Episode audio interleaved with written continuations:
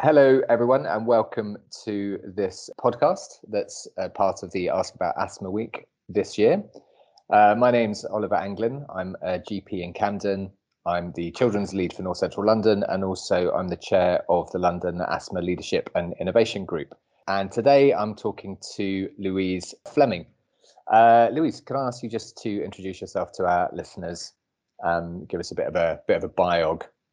Will do. Thanks, Oliver. So I'm Louise Fleming. I'm a consultant respiratory paediatrician at the Royal Brompton Hospital and part of the difficult asthma team here, and also a clinical senior lecturer at Imperial. I'm also part of the London Asthma Leadership and Implementation Group and also the London Severe Paediatric Group. We're a subgroup of the, the main um, LALIG, and we kind of look specifically at issues relating to children with severe asthma. And the other thing to mention is I'm also a member of the GINA, which is the Global Initiative for Asthma and the Scientific Committee. Great, thank you. Busy. Uh, that's a, that's that's quite a full portfolio there. And could you, uh, and before we just before we get started, I, I know it's been a, a, an interesting time for all of us during um, during lockdown the last few months. Um, uh, would you be able to uh, tell us how you've kind of coped with it, and perhaps something that you found out about yourself during a COVID lockdown period? Well, I think the, the main escape for me has been my allotment. So I've spent a lot of time there and it's looking better than ever. So I'm hoping we're going to have a really good, or lots of really good crops this year.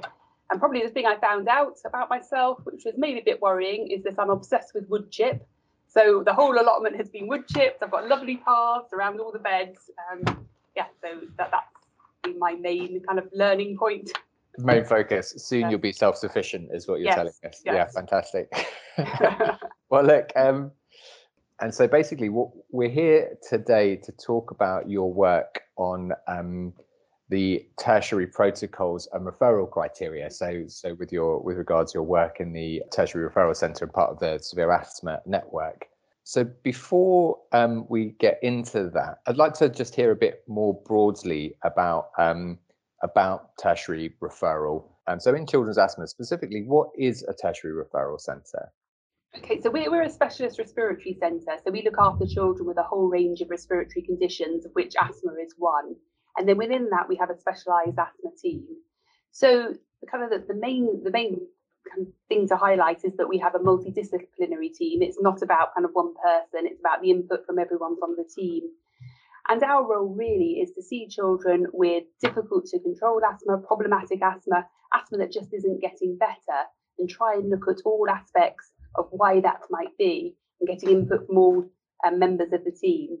And so we have kind of more time to spend on each child and a lot of you know specific expertise in that area where we can take a fresh look and hopefully then put into place um, interventions that will improve asthma control. How and how many of these do we have in in, in London? So across London we have six, so that roughly match to each of the um, STPs. So kind of in North West London, there's the Royal Brompton. In North Central, there's Great Ormond Street. North East London, there's the Royal London.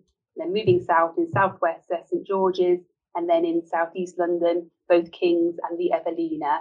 And we all see children with severe asthma, and we have you know slightly different kind of composition of the teams and access to various different assessments and um, other ways that we can investigate these children. What is it that you know? What is it that a, a, a tertiary clinic does? How you know how how does it how does it work in order to to, to provide better outcomes for, yeah. for these children? So as I say, we take a team approach and we're really asking kind of three key, three key questions.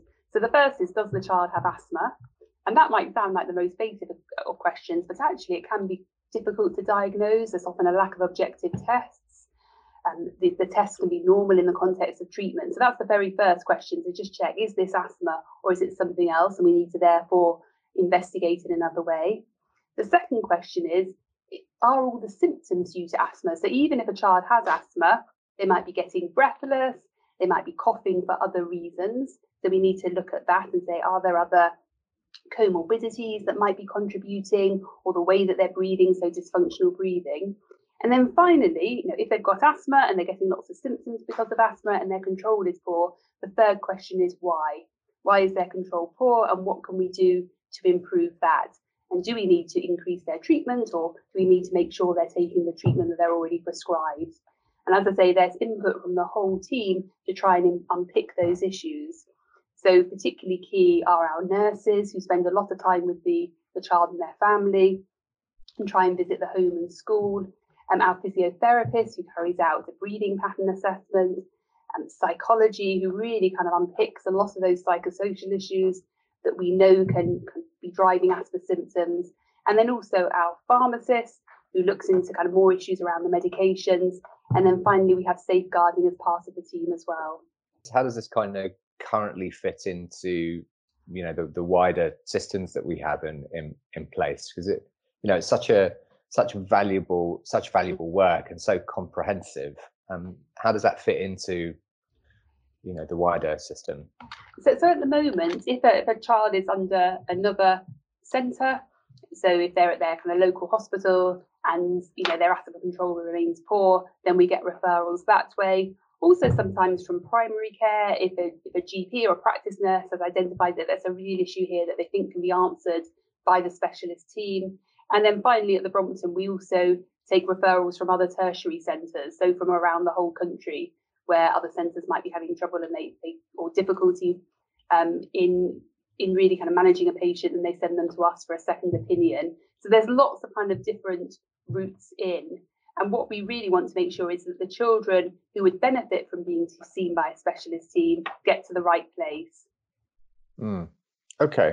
And do you think there's a it's kind of a leading question here, actually. I mean, do you see there being a difference in um, uh, kind of severe asthma and poorly controlled asthma? Yeah, so I think that's that's one of the, the questions that we ask. So, does does a child have kind of genuine severe asthma where they need to escalate treatment and potentially go on kind of one of the newer biological treatments. Or when we kind of talk about difficult asthma or problematic asthma, we're more talking about where the asthma control is poor because of other potentially modifiable reasons. So, for example, if a child is prescribed inhaled steroids and they're not taking them, so those children don't need an expensive add on treatment. We need to find ways to understand whether they're taking their treatment, why they're not taking it, and then to help them take it. And often that can address the problem. So there is quite a difference, but we do recognize that there's an overlap. I think it might be interesting for some to hear that when we're talking about tertiary referral, we're not just talking about those kind of patients who need uh, the the sort of end stage medications like biologics. We're really talking about um, you know those those that are are at the greatest risk, the poor control yeah. sort of bracket as well. Um, so just coming more specifically onto the, the, the the kind of work that we would that we plan to talk about today, which is this tertiary post protocol referral criteria. Um, why why are you doing it? Yeah. why, why, is it why is it important? What's okay. the problem now, and what what what what are you trying to fix? So again, I would say there are two key components. So the first one is the pathway to make sure you know the right children are seen in the right place at the right time. And then the second part is when they get there, when they get to a, a tertiary centre, that they're getting the assessment that they need and they're being seen by the right team and the right people.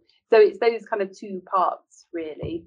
And, and if we think about the first part, the, the pathway that we've drawn up kind of suggests things that should already have been done in either primary or secondary care. So, in terms of making steps to establish the diagnosis, to try and look for potentially modifiable factors, looking at prescription uptake, looking at salbutamol use, assessing control, and then thinking, well, once that's been done and we've done all that, then we need to kind of, you know, move move into a, the tertiary, move on to the tertiary team.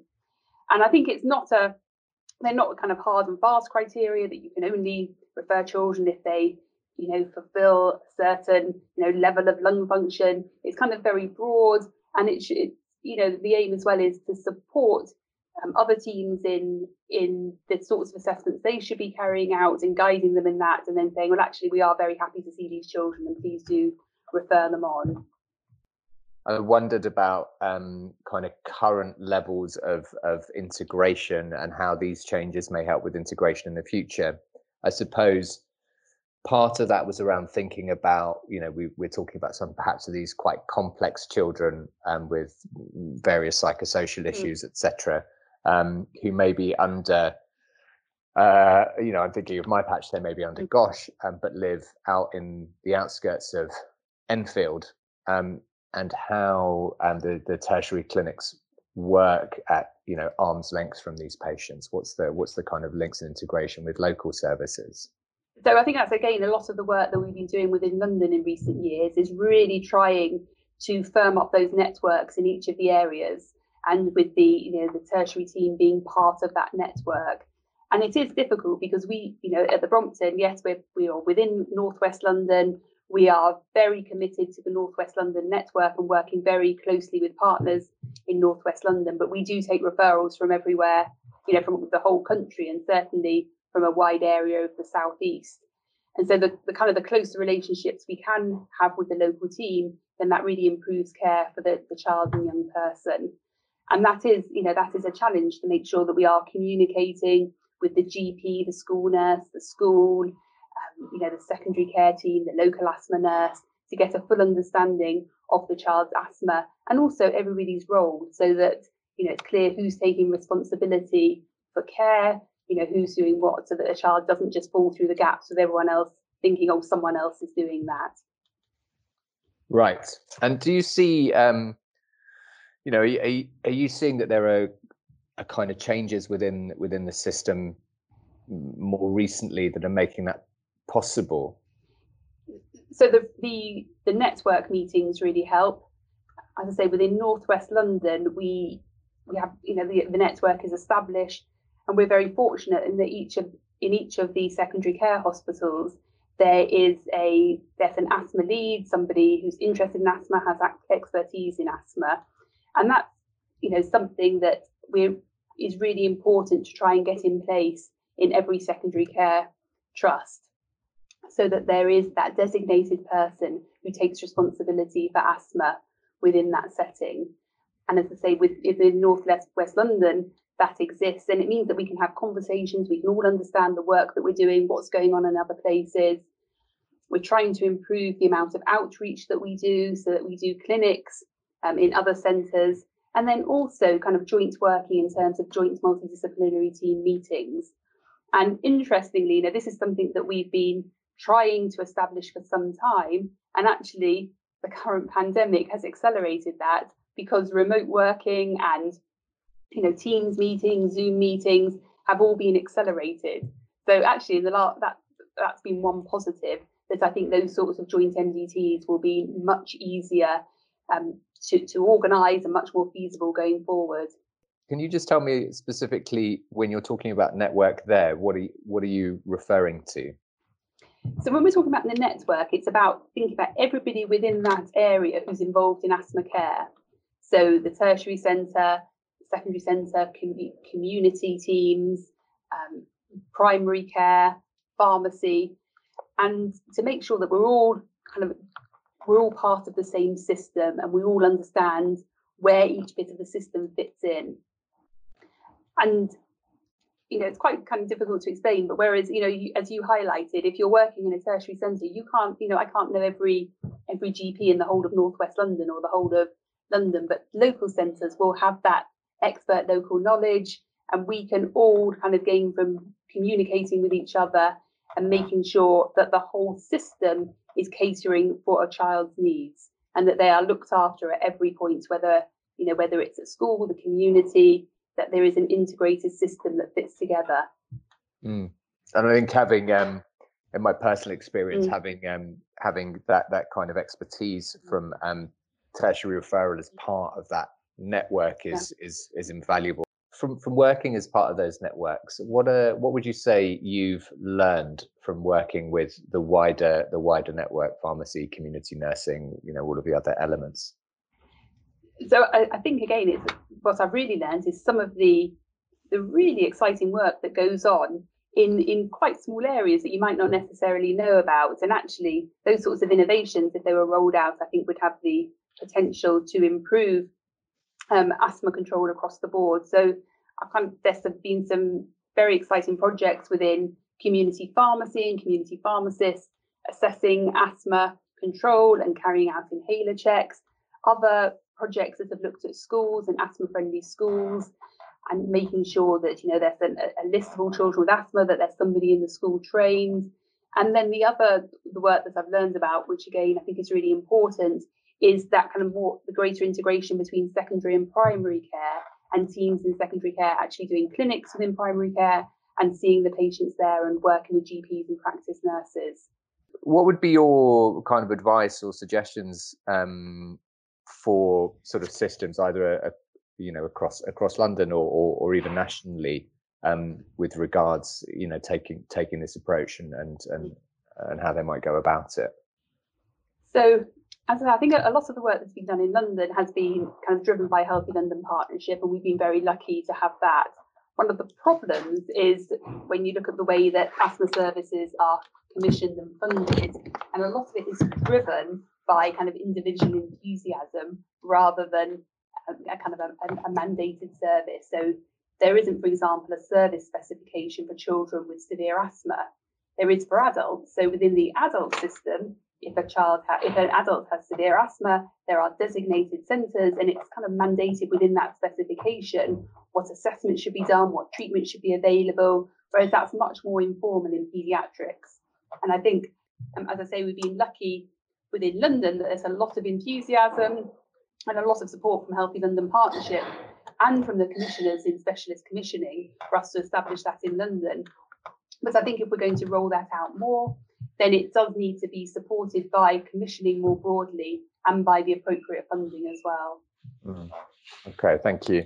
What would be your um, ask of uh, of the, the, the kind of the, the system, um, the, the, the wider system? So I'm thinking about community, secondary, mm. um, primary care schools, etc. What would be your ask as a tertiary as a tertiary centre? So I think my thing would be to identify children who are at, at risk. And the, the kind of the big thing that we worry about are asthma attacks. And we know that the, the most significant risk factor for an asthma attack is a previous attack. So any asthma attack should be a red flag to say, right, we need to look at this child and really consider their control.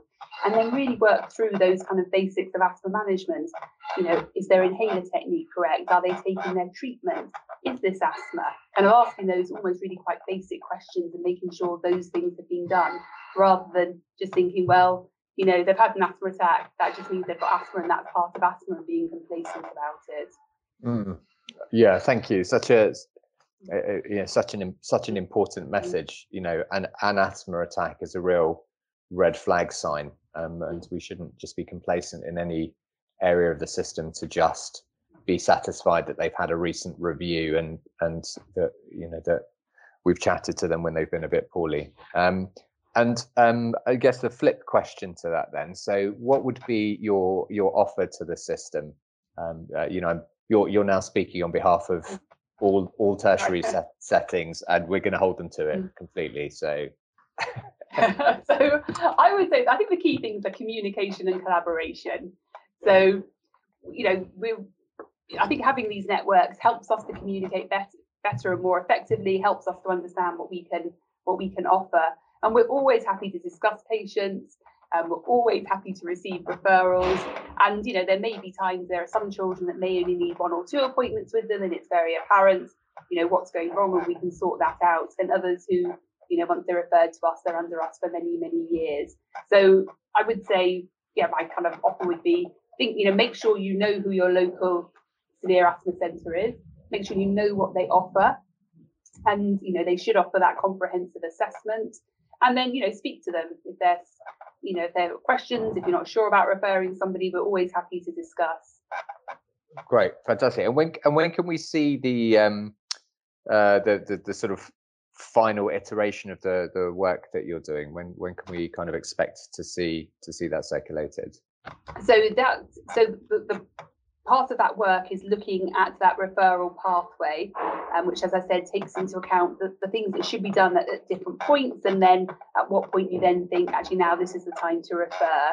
And that has now been that's now been just about finalised, and so will be circulated in the coming weeks. Fantastic. So we'll all um, keep our eyes peeled for that. Yes. And um, uh, and and that will, uh, uh I think, from what what's been said, will um, uh, will allow referrals in from different parts of the system. Um, so I think you know, as a as a GP, I'd be able to, um, if I if I felt the case was appropriate, would be able to refer in. What what would you say are the the kind of significant challenges we face at the moment, um, and what what would be your you know what's your your vision for the future? What what what's it all going to look like in in in the future? So I suppose at the moment the biggest challenges are in terms of remote monitoring. That we've, you know, with the pandemic, we've had to shift from seeing children face to face to doing everything remotely. And for some, that's you know that's been great, and it's been much easier for the families, particularly those who travel a long way. But given that a lot of our work is around objective measures, so objective measures to diagnose asthma and to monitor asthma, that's been quite a challenge. So we've we tried to move a lot of that monitoring into the home, into the community. So a lot of our children have been issued with home spirometers. They also have monitoring devices so we can keep track of how much medication they're using. And for our children on the biologics, so on omalizumab or mepolizumab, we've switched them to a lot of them to home care, so they're doing that at home. Mm. And I think you know our challenge now is to think, well, it, you know, it's great we're doing all this in the community, but we do we do still need to see children sometimes and trying to work out how we can do that safely, and also you know how frequently we need to see them. And so we're just kind of wrestling with those challenges at yeah, the moment. Yeah. Okay, great. And um, your and your your your vision for the future. So in the in the future, I think we'll we'll accept that there will be a degree of of remote and face-to-face monitoring. But in terms of the kind of the vision for the future for the whole of asthma care, I think it, you know it needs to be kind of much more joined up across the board. And my vision would be that we will have commission services for severe asthma, so that there is parity with adult services, um, that it's adequately funded. So in a severe asthma centre, there will be that provision to have all those members of the multidisciplinary team that I've mentioned, rather than, as I say, just being driven perhaps by kind of individual interest or enthusiasm. And I think that's really kind of where we need to get to. There needs to be not just for severe asthma, but across the board, just certain levels of of kind of competency, of of kind of being more mandated that yes, you know, if you're referring a child into secondary care, they need to be seen by somebody with a certain level of expertise. Well, thank you so much, Louise really really appreciate that that's been a, a really helpful insight i think into the um, into the work that you're doing tertiary centers generally and, and the role that um, that that you and teams like you play in in looking after our uh, looking after our children i think that you know that that really important um, point from the outset which is that we're talking about poorly controlled asthma yeah. Um, rather than children who are on lots of medicines and and and the hugely important role of a multidisciplinary approach to dealing with those more complex children. Um, so yes, thank you so much for thank you so much for that. Really appreciate you joining us, and um, uh, it's it's been really valuable. So thank you for your time. Thank you very much, Oliver. So, thanks for listening to uh, this podcast. Um, and just a reminder that there are um, a few others uh, for you to listen to in this Ask About Asthma mini series. Um, some of the other the other ones to, to look out for. Uh, we have uh, Karen Rodasano talking to us about asthma friendly schools. Um, we have one on air quality and what we have learned from the COVID lockdown with Jonathan Grigg. Um, learning from asthma deaths with Mark Levy uh, we have a session, uh, an ask the ask the expert about asthma session, where we have some questions from um, from parents and children with asthma, uh, and uh, that we can clarify some of those points with some of our uh, asthma experts from London. And then also we have one on learning from the Tower Hamlets um, asthma program with Rita Arojo and Tori Hadaway. So I'd encourage you all to look out for those. To find out more about uh, these subjects or any other information about our annual Ask About Asthma campaign, please uh, check out the website healthylondon.org or on any uh, social feeds if you follow the hashtag Ask About Asthma. So uh, thank you again for taking time to listen to this one, and I will see you on one of our others.